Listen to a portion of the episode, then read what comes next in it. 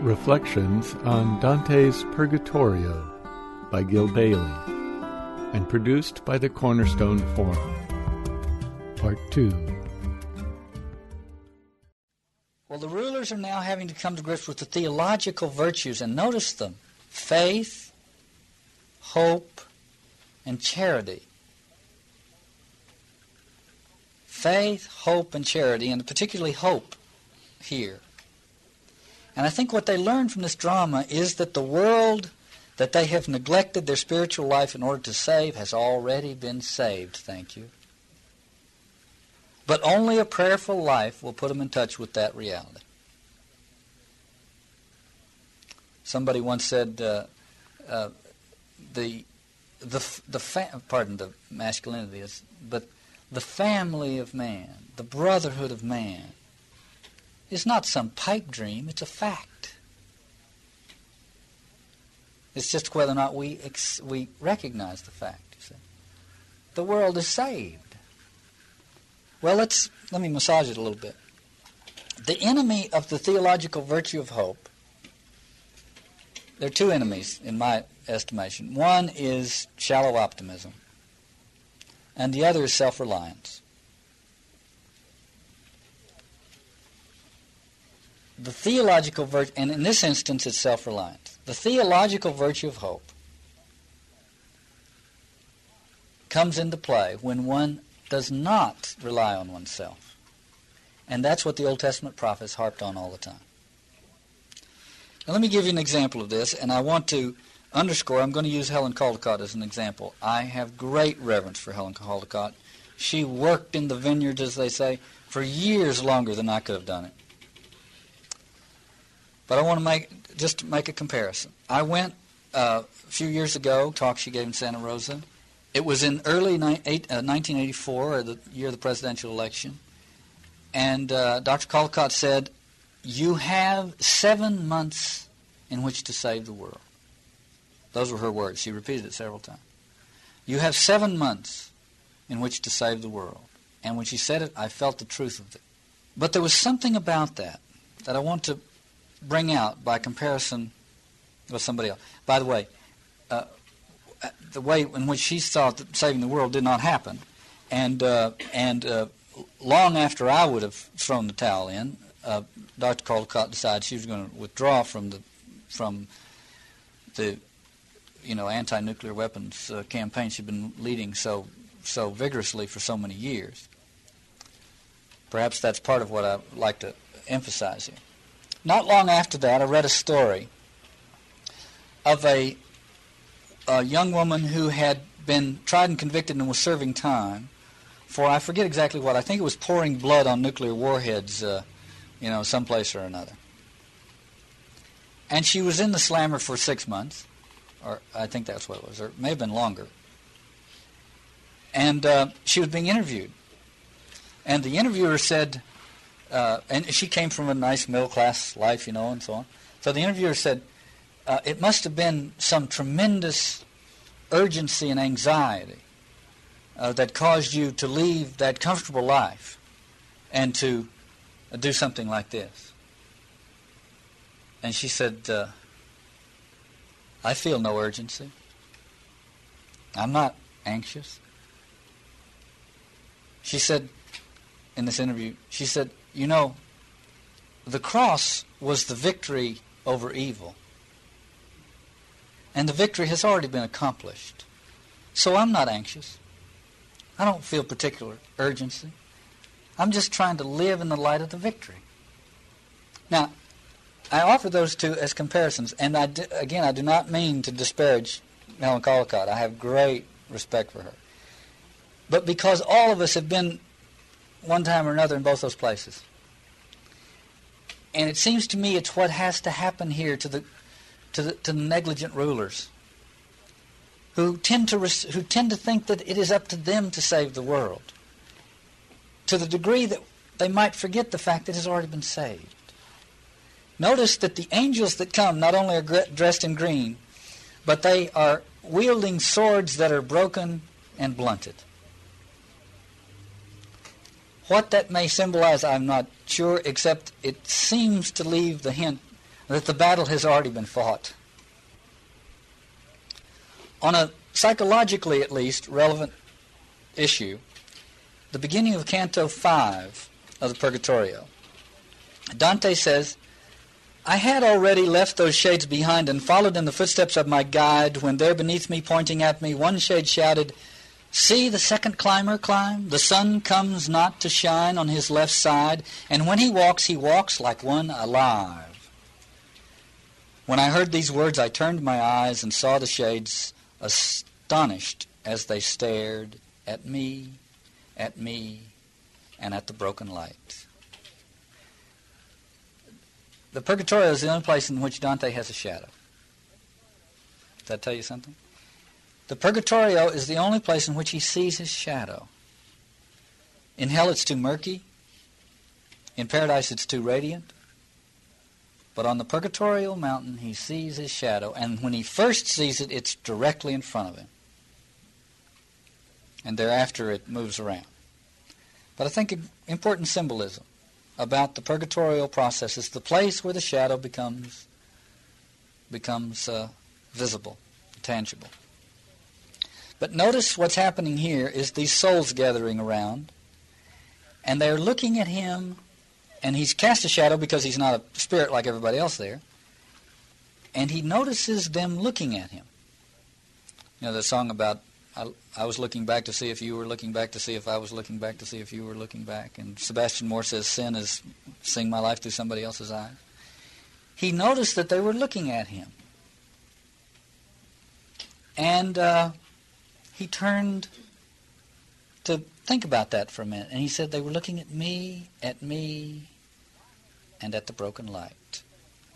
Why have you let your mind so get so entwined, my master said, that you have slowed your walk? Why should you care about what's what's whispered here? Come follow me, let these people talk. It's it's nice here that Dante doesn't tell us that he slowed his walk the way it comes in, is it just all we notice is that he says, "I noticed that they were looking at me, uh, at me," and in a minute we hear uh, what what that caused was it caused him to slow his pace. And Virgil says, "Why have you slowed your pace?"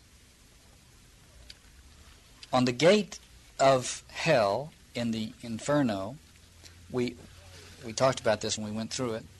The gate of hell is inscribed on the stone Per me siva. Through me is the way to eternal perdition.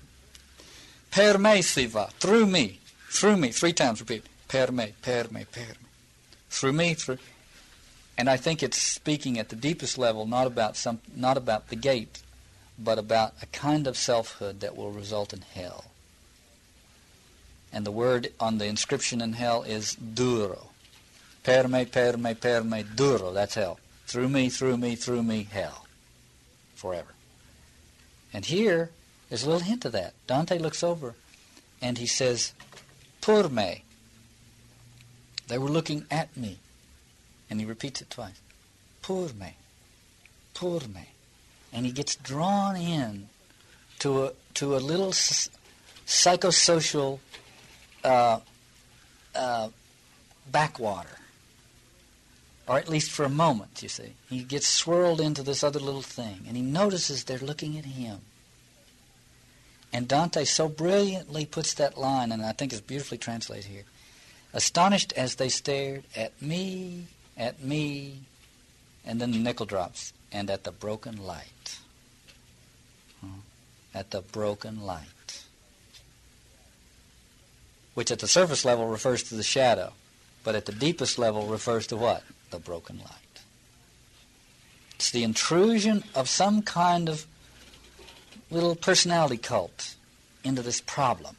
Uh, in Canto 6, there, there's several references here to how the, and we might want to pursue this later today if you'd like, how the uh, prayers of the living help uh, advance the advance the purgatorial process for the, the souls in purgatory.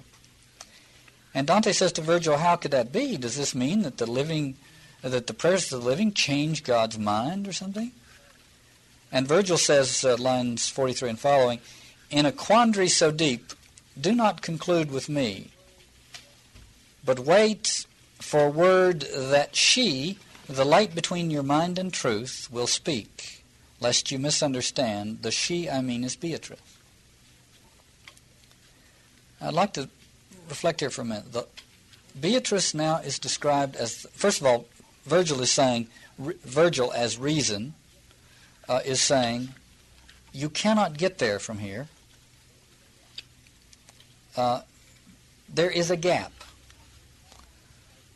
There is a gap between your mind, or the, the Italian word is intelletto, your, your intellect, your mind, and vero, or truth, or I would think almost mystery. There's a gap between your mind and the mystery, or your intellect and the mystery. And first of all, just to acknowledge the fact that there is that gap, I think is, a, is the beginning of, of religious life. Religion, the, the religious question really is what are you going to do with the gap? How are you going to deal with the gap? If there's a gap between my mind and the mystery of things, how am I going to re- relate to the gap? Uh, the Zen answer is you enter it. You enter the void, which is in, which is the gap. Uh, that is also the answer of some Christian uh, mysticism, the, the, the, cloud of unknowing. Uh, other Christian spiritualities would say is filled by the glorified Christ, the image of Christ. There's a gap that is filled there. Dante, Dante is Dante's way was the way of affirmation. That is to say, you stay with that image no matter what. And his image was Beatrice. It is the image of Beatrice that will fill the gap between the mind and truth, or the mind and mystery. I think what this involves, again, for us, you know how I keep coming back to this, what the psychologists call the transference, because I think it's, I think it's tremendously potent recognition of things. Erich Neumann has a term he calls the secondary personalization of the archetype. Uh, somebody has to hold that image for us and uh, put us in touch with a mystery that we cannot get in touch with uh, at least in this kind of spirituality, cannot get in touch with without the image of this, without its image in a person. In the monastic tradition, the head of the monastery is called the abbot or the abbess.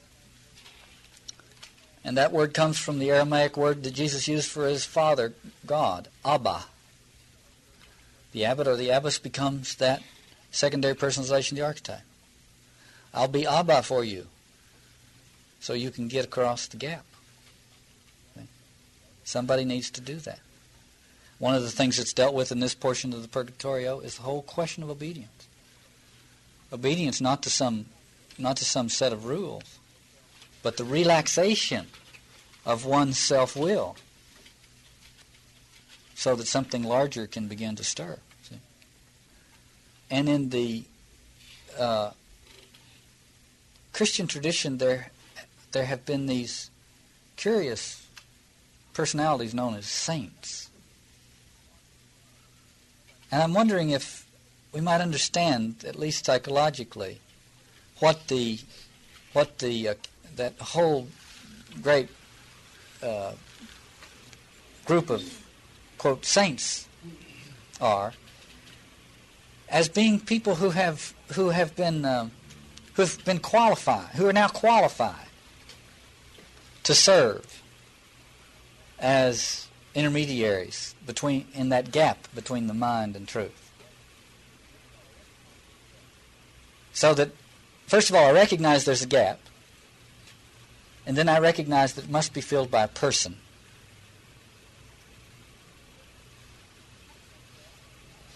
And that person, and depending on where I am in my life, uh, so there's this whole menu, you see, of possible people to fill that gap. And maybe, maybe I need St. Francis, maybe you need St. Teresa. Part of the personality cults that just come and go, um, one after another in our culture, I think has to do has to do with the fact that we somehow intuitively know that there is a gap and it can only be filled by a person. And we just we fill it with one and next week throw them out and put another one in and next week it's another one and next week's another one and that's what sells people magazine. As Dante and the Western tradition have come to see it, we are given to lives that are perversions of the fundamental impulse to love. And the way back from those lives to the world uh, centered in love is forgiveness. And what I especially want to speak of this morning is the mystery of forgiveness. Forgiveness as a deep mystery of the human experiment. I have been reviewing in the last week or so, uh, for reasons I don't even fathom, Homer and Aeschylus and others. Uh, and I have been sort of longing to get back into that uh, material because beginning at the, these in these rudimentary texts in the Western tradition, there is this question that lingers over these texts, and the question is forgiveness. The question is how to break out of of a cycle, and uh, and it seems to me that Aeschylus and Homer uh, begin to to to deal with that even even uh, uh, in its primordial form. And so I've in the light of Dante's material for this week, I've been thinking of forgiveness as the greatest discovery in cultural and psychological history. One that we have only begun to discover something that separates not only the Hebrew and Christian, quote, Old and New Testament, but something that might be seen to separate something more generically called the Old Testament and the New Testament. In the Old Testament, the Hebrew Scriptures, the verb to forgive is used 46 times. The subject of the verb in every instance is God. In the New Testament, there begins a delegation of this responsibility so that forgiveness becomes the central mission of the life of Jesus. The central spiritual mission of the life of Jesus is to cause people to experience something for which the word we have is forgiveness. And the central mission left for the church to perform in history is likewise. And so I would have us think of forgiveness as something much bigger and more mysterious than we tend to think of it. For instance, if each of us right now were to experience a deep and profound forgiveness, we would all fall to the floor sobbing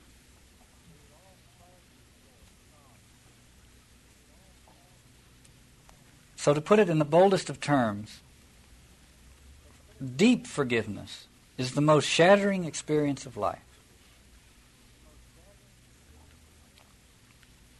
In the author of The Cloud of Unknowing, 14th century uh, English mystic, he said by now to his student monk, he said, by now, of course, you understand uh, contrition and you feel just justly contrition for what you have done. But there is a deeper contrition which you will stumble upon one day, which is the contrition or the remorse, not for, for what you are, but for the fact that you are.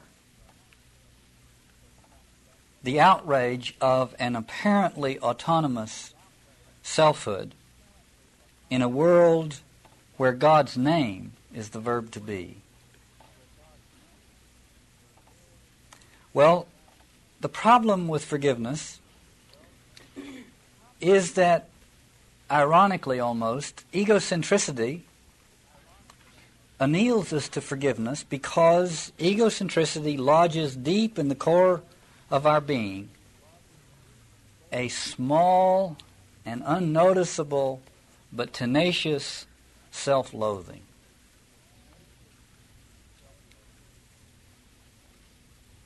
And if egocentricity happens to stumble upon this usually unconscious self disgust, it will cover it up and disguise it and flee from it uh, and try and, to, and enter into various uh, self justification strategies.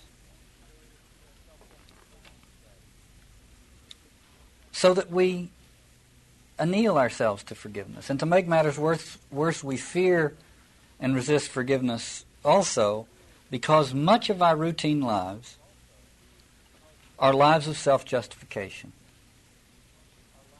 which, if we were ever to experience forgiveness, would be totally redundant, would be useless. To experience forgiveness is to realize that a life of self justification is ridiculous. And we have invested a lot of our time and energy, have we not, in these lives of self justification? So thank you, no. To have to go back and premise them on something else. See? I, call, I suggest a reading of, of uh, the, the life of Paul here, uh, who was the great Pharisee, spent his whole life in the attempt at self justification uh, and experienced something, I think, the core of which was forgiveness on the road to Damascus, uh, and spent the rest of his life trying to put everything back together again and to see what that meant for himself and for others. Well, all of that is just a meditation uh, to get into this to this material. Now, I'm going to skip, and we may want to come back to it in the discussion. I'm going to skip the little scene where Dante goes to sleep and has a dream of an eagle that picks him up and carries him into the flames, where he awakens and is told by Virgil that while he was asleep, Lucia, or Saint Lucy, comes, came to him, picked him up, and carried him to the gate of purgatory.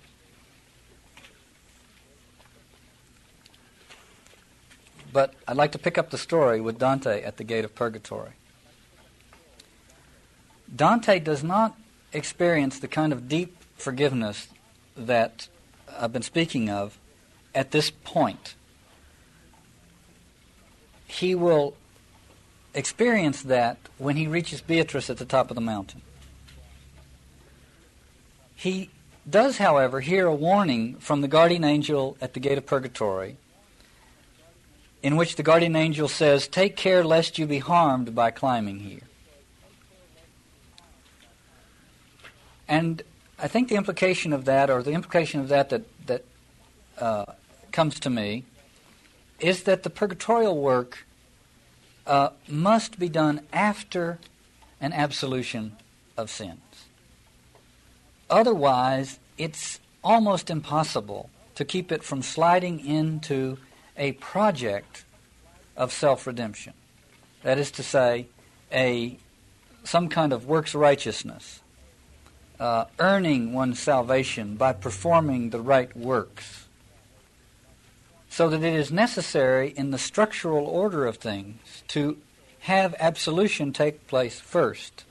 To try to, to try to climb the purgatorial mountain before one has been absolved of one's sins uh, is very dangerous because then one slips into the secret unconscious pride of earning one's salvation by performing these labors. So Dante comes to the gate and he discovers the guardian angel there and three steps there, and they're described this way in the text. The first step was white marble, so polished and so clear that I was mirrored there as I appear in life.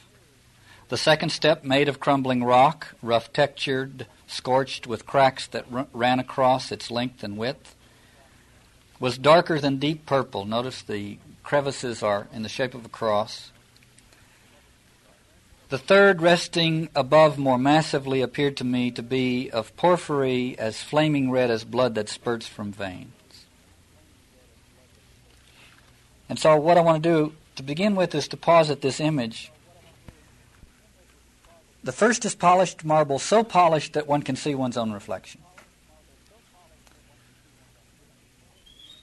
The second is a dark, deep purple, rough, burnt, crumbling stone, marked with the sign of the cross. And the third is a more massive, large uh, stone, now flecked with red, the red of blood. I would like to suggest a parallel to this process that is that is echoed in the Old Testament prophets. And this is a this is an image on which the on which the major prophets agree. Isaiah, Ezekiel, Jeremiah. And that and so I will I'll quote Ezekiel, but it, text comparable to this can be found in the other prophets as well. The Lord Yahweh says this I will gather you, this is a purgatory image, by the way. I will gather you together from the peoples. I will bring you all back from the countries where you have been scattered, and I will give you the land of Israel. They will come and will purge it of all the horrors and the filthy practices. I will give them a single heart, and I will put a new spirit in them. I will remove the heart of stone from their bodies and give them a heart of flesh instead, so that they will keep my laws and respect my ob- observances and put them into practice. Then they shall be my people, and I will be their God. It's a great image out of the prophets to remove the heart of stone and to replace it with a heart of flesh. And that's, of course, the result of what we think of as sin, a hardening of heart. And so I would suggest here, in light of that, to see this first step white, polished marble as the project of life, which is to take the stone and polish it and polish it and polish it, all white, all lovely and white and presentable and suddenly discover somewhere in the polishing of that nice, beautiful, white, presentable self, suddenly realize that that polishing has made it capable of reflecting who I really am. And I look into that nice little polishing job I've been engaged with for so long, and to my horror, I see my real self.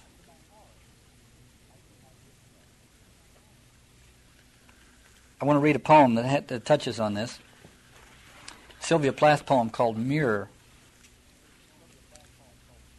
I am silver and exact. I have no preconceptions. Whatever I see, I swallow immediately, just as it is, unmisted by love or dislike. I am not cruel, only truthful. The eye of a little God four cornered. Most of the time, I meditate on the opposite wall. It is pink with speckles. I have looked at it so long I think it is part of my heart. But it flickers. Faces and darkness separate us over and over. Now I am a lake. A woman bends over me, searching my reaches for what she really is. Then she turns to those liars, the candles, or the moon. I see her back and reflect it faithfully. She rewards me with tears and an agitation of hands. I am important to her. She comes and goes. Each morning, it is her face that re- replaces the darkness. In me, she has drowned a little girl. And in me, an old woman rises toward her day after day like a terrible fish.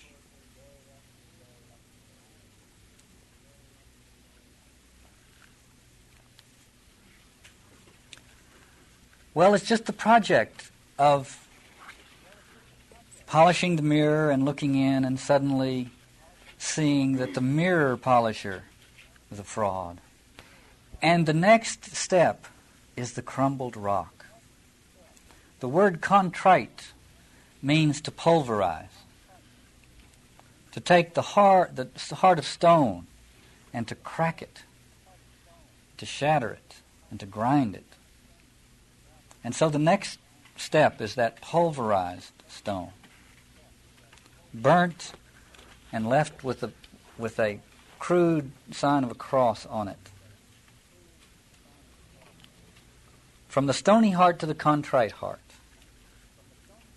And then the third step has this little hint of the return of the blood. Little flecks of red. Flaming red as blood that spurts from veins. Great symbolic hint here that the heart is returning to, to be a heart of flesh. And, and the fact that it is still stone, I, I think, is appropriate at this point in the purgatorial imagery.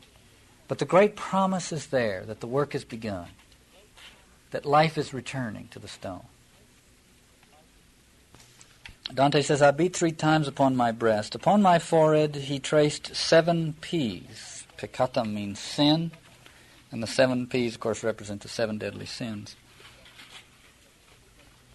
Traced seven P's with his sword point and said, When you have entered within, take care to wash away these wounds. Now, I want to dwell on that just for a moment. Uh, as I've so often said, Jung made the point that neurosis is a substitute for legitimate suffering. And uh, it seems to me that we could understand sin as a strategy, the, the, life of sin in that generic sense is a strategy of avoiding the suffering and its consequence. And so, suffering that is refused or transferred or misdirected or avoided uh, becomes sin in that sense. I think we now have extant about 12 definitions of sin so far in our journey through Dante, but that's okay. What this angel at the gate does is that he changes the sin back into a wound. It's almost as though he's hinting that we must understand the wound as the source of our sinfulness or our misdirection. Uh, and accept its suffering. Suffering not in a melodramatic sense, uh, but suffering in the sense that we must bear up under it. We must bear up under the weight of this wound. I think of that place in the in the Gospel of Matthew where Jesus is pronouncing the the uh, Beatitudes, and he says uh, to all those, to all of us who have lived our lives so as to avoid the suffering. And so when Jesus comes along with the Beatitudes, he says, "Guess what, folks? Blessed are the poor. You don't have to try. You don't have to. If you spend your life trying to avoid that experience, you're going to shut yourself up in a box. Blessed are those who are persecuted. If you spend your life flinching from that out of timidity, going, your life's going to be smaller. Blessed are those who hunger and thirst. Uh, blessed are those who mourn. All this catalog of all these things we spend our life avoiding.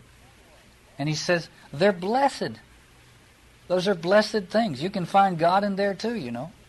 And if you run from it, from it, you might run into a, you might begin to live a smaller life.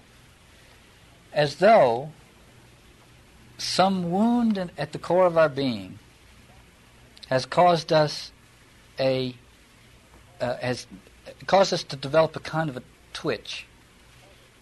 The attempt to avoid that wounded place and to cover it over and to seal it up and to compensate for it. Aristotle translates the Greek word hamartia, which is the Greek word in the New Testament for sin. In his discussion of Greek tragedy, he translate well the word gets translated as the tragic flaw and and lent that term to the whole discussion of uh, tragic drama. But the tragic flaw, or the hamartia, or the sin, has to do with a wound which is the wound of identity. So it is the wound is Jacob's limp. It is Ahab's ivory leg. It is Odysseus's scar on his thigh. Notice, by the way, not to not to give Freud too much credit, but notice where some of these where some of these wounds are. On Jacob's uh, thigh bone, on Ahab's leg, Odysseus's scar on his thigh, and Oedipus's swollen foot, which he received by being abandoned as a child, and so on and so forth. Sin is the covering up of these wounds, compensating for these wounds, avoiding a recognition of these wounds, and so that our whole identity becomes finally one that is shaped by our, our, our attempt to flee from the consequence of those wounds. And the first step that the angel at the gate, gate performs is that he converts the sin back into the wound. It's now a wound. I want you to feel it as a wound. Feel the sin not as a as a moral transgression, but get back in touch with its with its source in woundedness.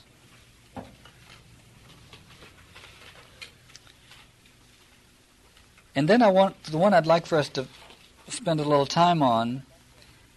This guardian at the gate has two keys. The one was made of gold, the other of silver. First with the white, then with the yellow key, he plied the gate so as to satisfy me. Whenever one of these keys fails, not turning appropriately in the lock, he said to us, this gate of entry does not open.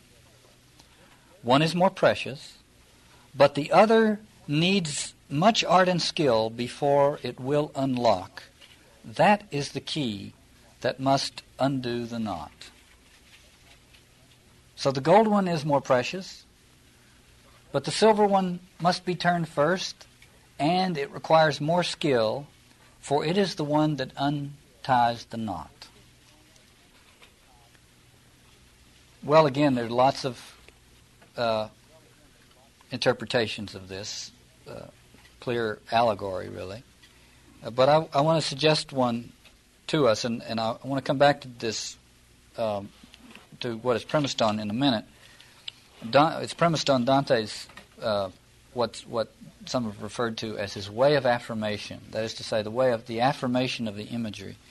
And I want to come back to that in a minute. But one of the things about the way of the affirmation of the imagery is that uh, an interpretation uh, Dante had an interpretation of this text, obviously, and, and starting with Boccaccio, everybody else has had interpretations of this of this passage. Uh, but I think the job of constantly interpreting a a canonical text, and for me this is a canonical text, the job of constantly interpreting a text is to ask oneself the question: Can I affirm this image in the light of everything I know and feel? And if so, how? and then we're on to, then we're into the business of our own interpretive work. Is is it true for me that there are two keys, and if so, how?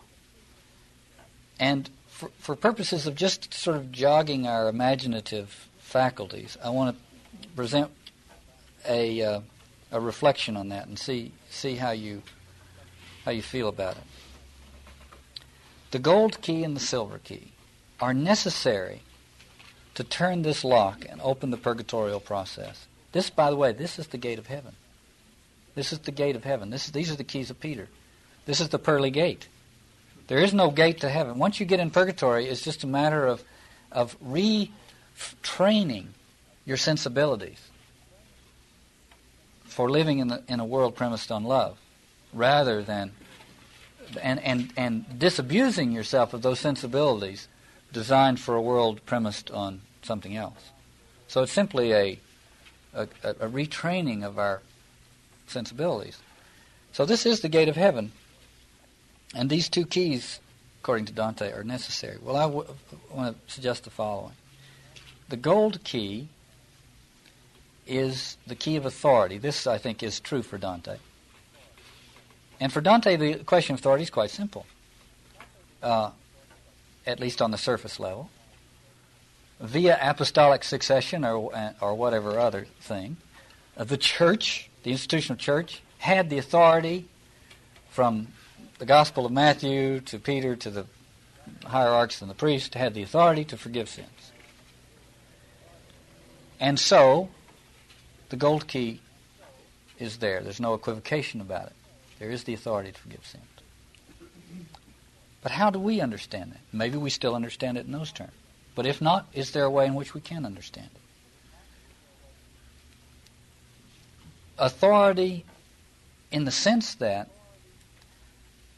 a person or an instrumentality with sufficient esteem in my eyes so that when he, she, or it forgives me, I feel forgiven. See, that kind of authority. So that the act of forgiveness coming from that source impacts me. I feel it as forgiveness. Seems to me that would be the appropriate understanding, or at least the, the understanding that I arrive at when I ask myself the question, can I affirm this image in light of everything I know and feel? The silver key is the one that I think is more problematical, and Dante says it's more problematical. It's, it's, it has to be used first, and it takes more skill. And I would suggest an interpretation of that as pastoral counseling, what I'll call pastoral counseling. Because Dante says that this it takes art and skill in order to untie the knot. And I think of that knot as being, if not identical with, certainly involved with that that that little core of self-disgust that I suggested as the compensatory uh, reality to the to, to egocentricity. Some little self-loathing at the at the core of our being. And, and Dante says it's this silver key that with great skill uh, and art will untie that knot. And it seems to me that that is, I'm, I'm using the word pas- pastoral counseling, but of course that would cover in our day all the psychotherapeutic uh, uh, things that correspond to it. And this, I think, is very problematic because the person who has developed that skill has a little knot of self loathing inside him.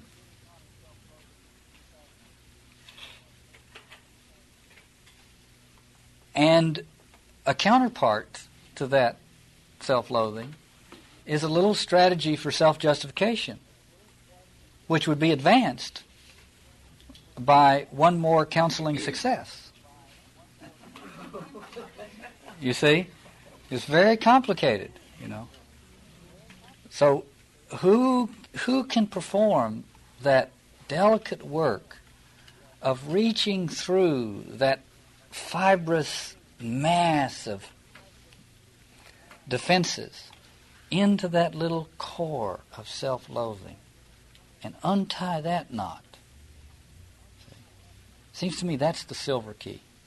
It takes great skill.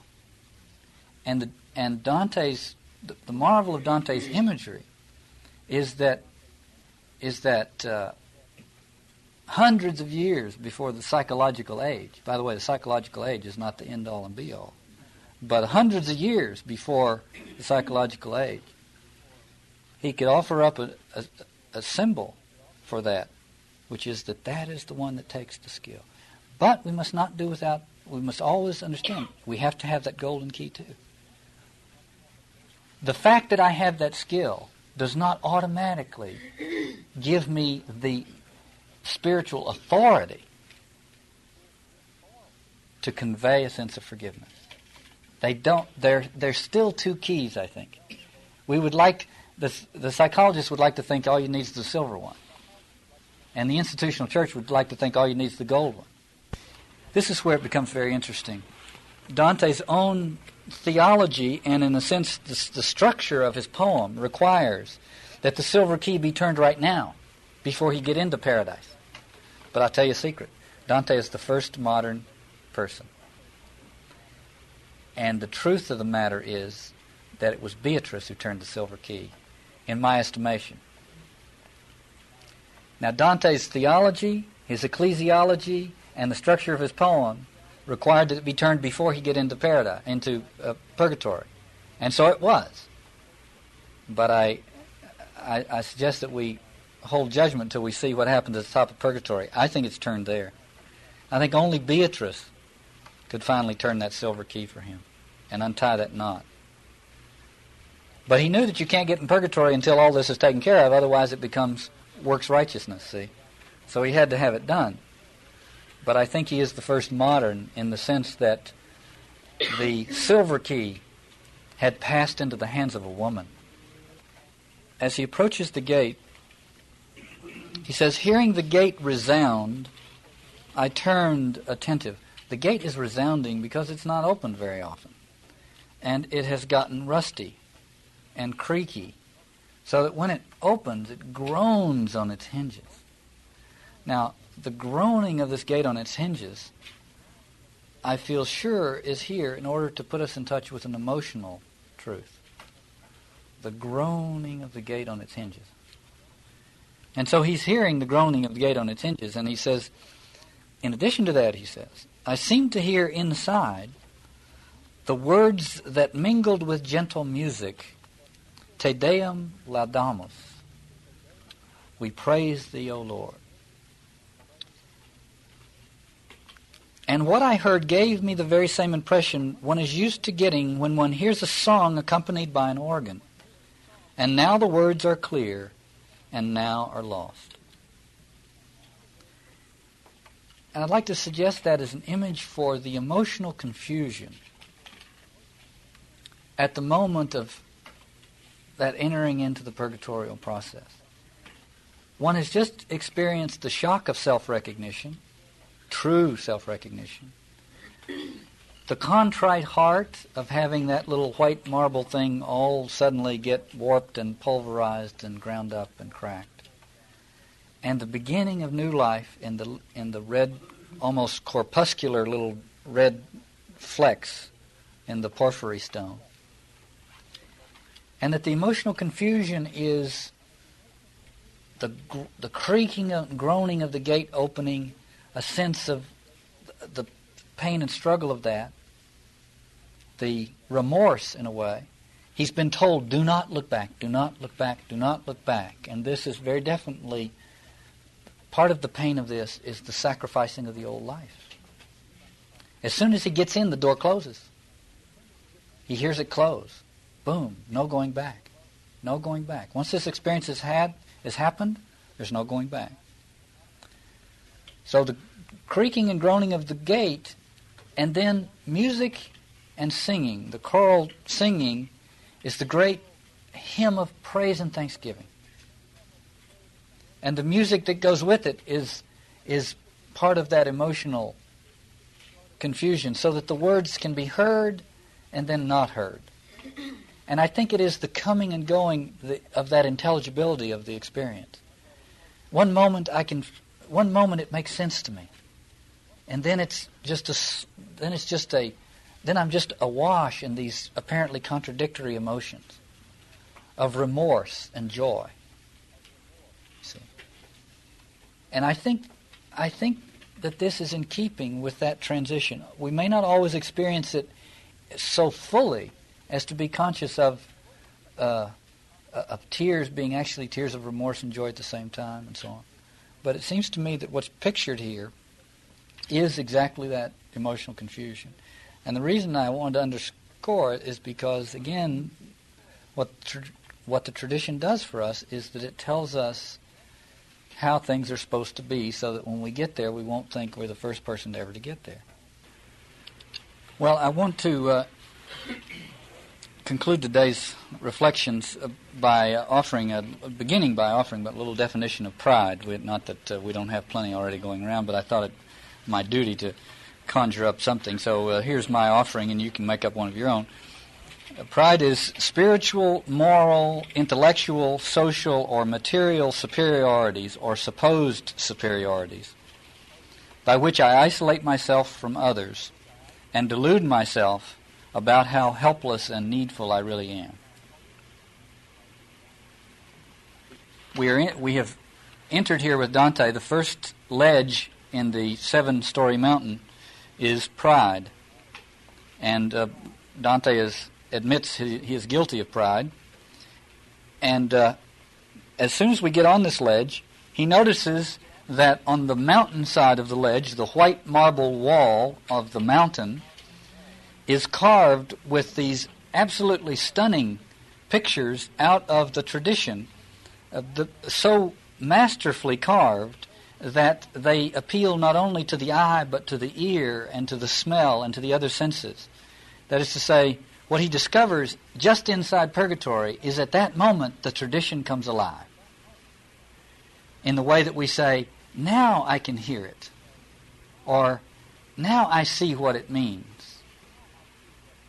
The tradition comes alive for him in a way that he has not experienced before. Inside the purgatorial mountain, I think that's an important symbolism.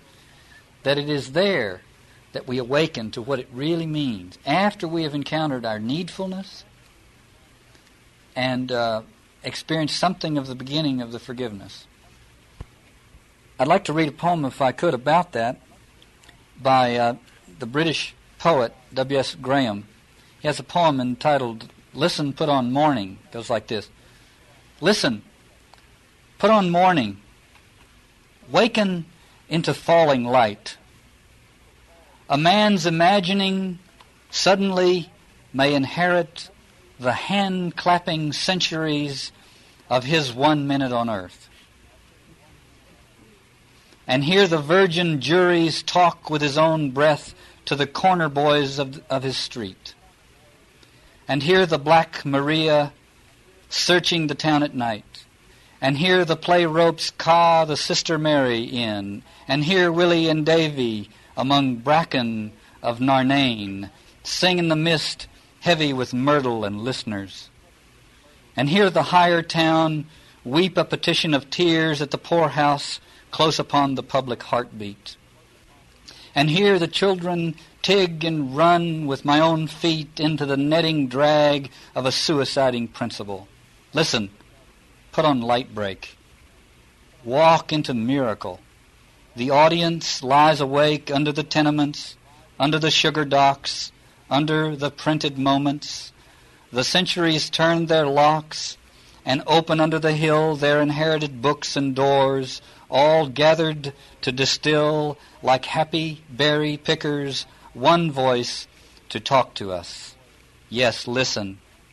It carries away the second and the years till the hearts in a jacket of snow, and the heads in a helmet white, and the song sleeps to be wakened by the morning ear bright. Listen, put on morning, waken into falling light. Well, it's that sudden coming awake to things, which is to go back. A man's imagining suddenly may inherit the hand clapping centuries of his one minute on earth. In each of these things on the various ledges, he will encounter uh, stories out of, out of the tradition which tell him both about the sin and about its counter, the virtue which is the counterpart to it. The virtue that's the counterpart of pride, of course, is humility. And the, fir- and the first of these is, is almost always depicted as the virgin. And the great story of humility is the Annunciation, where he hears the angel, he hear, actually hears the angel in the sculpture say, Ave, that's Gabriel. And he also hears Mary in this sculpture say, Ecce ancilla Dei, behold the handmaid of the Lord, the ultimate act of humility. And so it comes alive for him. And then he gets an Old Testament image of David dancing before the, the Ark of the Covenant returned to the holy city. And then an image out of, uh, out of a combination of pagan history and, uh, and folklore, the, the Emperor Trajan uh, so each of these images is a story of humility and the value of humility.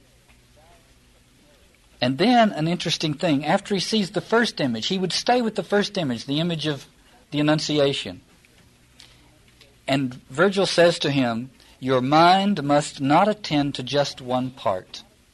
And I think this is a very important insinuation here. That again, to go back to this idea of the, of the way of affirmation of images, the, the via positiva as opposed to the via negativa. The via negativa is Krishnamurti's way. No images, no images. They're too dangerous. We fall into idolatry too quickly. No images, please. Dante's way is the via, the via positiva, the way of the affirmation of images, but it's full of pitfalls. And he realizes that it's full of pitfalls. And so Virgil says your mind must attend, must not attend to just one part. Meaning, if you're going to go by the way of images, you must consult a great number of images on the same subject. Because the tendency to a, re- to a reductionism is so much a part of this approach that it's easy to grab onto one, to latch hold of one image, and to reduce it down to some formula or prescription. And he says, no, you must consult them all. The, the uh, uh, professor of English at Boston University, Christopher Ricks, has, says this in one of his writings. One triumph of the imagination is that it can be aware of the perils of the imagination. The aggrandizements, covert indulgences, and specious claims which it may incite. Great art is often about the limits of what we should hope for even from the greatest of art. And among the many things which the imagination can realize on our behalf, one such is the limits of the sympathetic imagination. And to me, that corresponds here with what, what Dante is doing with Virgil. Careful, if you're going by the way of, of images, you must understand consult many. Don't hunker down around one or two. You need to have that whole range of things. They, there's a self correction if they're all spread out there. And so he goes from image to image and looks and sees these three one out of New Testament, one out of Old Testament, one out of pagan literature. All have to do with the same message of humility. Very briefly, I want to mention his visits with the prideful. They're walking around with great stones, weighing them down. They're bent double with these huge stones on their back, and they're walking around, uh, undergoing their purgation. There, Dante has been walking around with them, and of course Dante bent over a little double too. And the reason he did that is because he's he's admitting his own pride, and he admits it several times. And then in Canto 12, he uh, he says, "I drew my body up again erect, the stance most suitable to man, and yet the thoughts I thought were still submissive, bent." That's what's important. See, what's important is not the is not the bodily stature but the, but the mind and heart. And he has gotten the essence of it. But then, he's, but then Virgil says to him, Look downward. For the way will offer you some solace if you pay attention to the pavement at your feet. And he sees then on the pavement at his feet another set of uh, images, another set of carvings, 13 little depictions of the sin of pride. Later on in the same canto, he says, O sons of Eve, persist in arrogance, in haughty stance. Do not let your eyes bend, lest you be forced to see your evil path. And again, that's pride that holds its head up like this and refuses to look down at the path that it's on. But notice that it's the same path he's on. It is an evil path as long as one doesn't look at it. And if one looks at it, it becomes a purgatorial path. There is a saying that uh, I think it was, in my memory, was attributed to Muhammad. I'll share it with you. It is that Muhammad said, You are on the right path if you understand that the path you're on leads to perdition. Perhaps the way of understanding that is that you are on the right path if you understand that that path has led to hell. However marvelous that path is, it has led to hell. And it can lead to heaven, but it has led to hell. And so you must attend to it. And Dante says if you do not look down at it, it will be an evil path. But if you look down at it as he is told to by Virgil, then it becomes a purgatorial path. And he says I saw head bent treading those effigies, as well as those who'd seen those scenes directly. And I think there's a causal relationship to the phrase head bent. That is to say, once I am in touch with my own need, then the tradition speaks to me. So I'd like to begin by quoting a few passages from Canto 13 and then reflecting on, on them for a few minutes. The first one is in the third terce at beginning line 7. Dante says when he enters this second ledge of, of the uh, where the sins are being purged, he says in the Mandelbaum translation, no effigy is there and no outline. The bank is visible, the naked path only the livid color of raw rock. Uh, the Dorothy, Dorothy Sayers translates the, the salient uh, line here. No figures to be seen, no image, none. In stark contrast to the, to the first ledge of Purgatory, where Dante encountered these incredibly alive images, which were so alive that they began to speak to his other senses other than sight, to his smell, to his touch, to his, to his hearing, so that a great contrast here. In this realm, suddenly, no images. Further down that uh, first page of Canto 13, line 25 and following, we heard spirits as they flew towards us, though they could not be seen. Spirits pronouncing courteous invitations to love's table. Love's table, a variant on the biblical idea of the messianic banquet, uh, um, is the call to the kingdom, the call to community, genuine community. And these are spirits that have ignored the call to love's table, to the real communion. So that there's a sense here of an alienation in the rejection of that community. But again, what's pointed out just above that is that we, Dante says, we heard the spirits, but we could not see them. The, vi- the, the vision is restricted, no images. In um, now, the question now is how do these sinner, how are these sinners purged of their sins? And this is very instructive. Line 59 of Canto 13, Dante says, Another shoulder, another's shoulder served each shade for prop. So they're purged of their sin by returning, beginning to return to this love's table or to this community, to the, or this communion. That is to say, they begin to rely on one another. They begin to lean on one another overcoming the isolated, alienated condition that befalls those who refuse the invitation to love's table. So the first thing is to lean on one another and to recognize our needs for one another. And the central purgation image is in line 70 and following iron wire pierces and sews up the lids of all those shades, as untamed hawks are handled, lest too restless they fly off. This is one of those beautiful, crystal clear images in Dante. It's the it's the image out of the falconing uh, sport, which is to a new caught a falcon or hawk is fidgety, and so they sew up the eyelids for a while so that the so that the hawk is not looking around and can settle down. And the great image here of the envious is that they have to have their eyelids sewn up so that they will settle down and not fidget every time something comes into their sight, jump off and flit around. Beautiful image. Again, it has to do with the closing down of the visual. This is a place where there are no images, voices, but we could not see them, and now their eyes are sown, no seeing.